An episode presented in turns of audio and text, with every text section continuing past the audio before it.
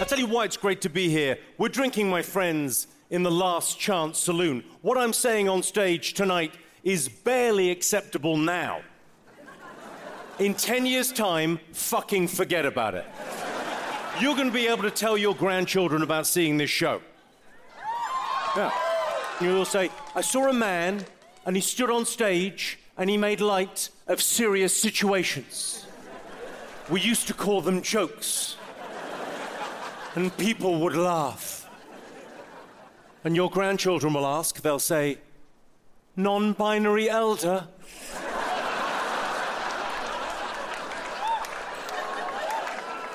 non binary elder?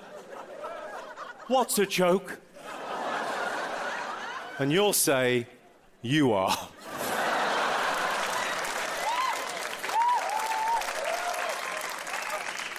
I say you could joke about anything, but not with anyone. I think with you good people this evening, I should be fine, right?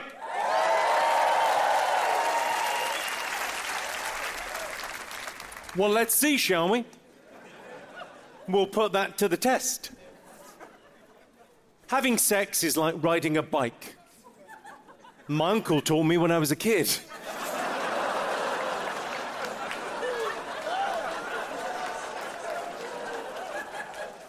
People say the best things in life are free, but those people have clearly never had sex.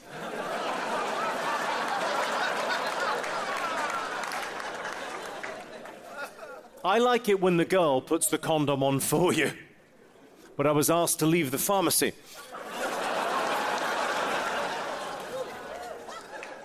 My girlfriend doesn't think that her sister is trustworthy, but believe me, that girl can keep a secret.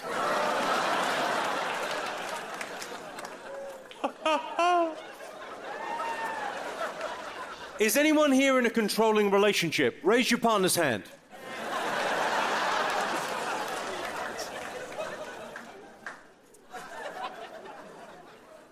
I want One Direction to do a BTS covers medley at my funeral because that way I'll be glad I'm dead.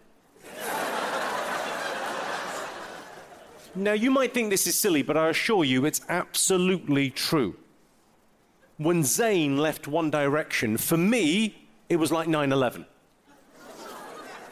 Yeah, I didn't care about that either. Catch Jimmy Carr's set during Bill Burr Presents Friends Who Kill on Netflix.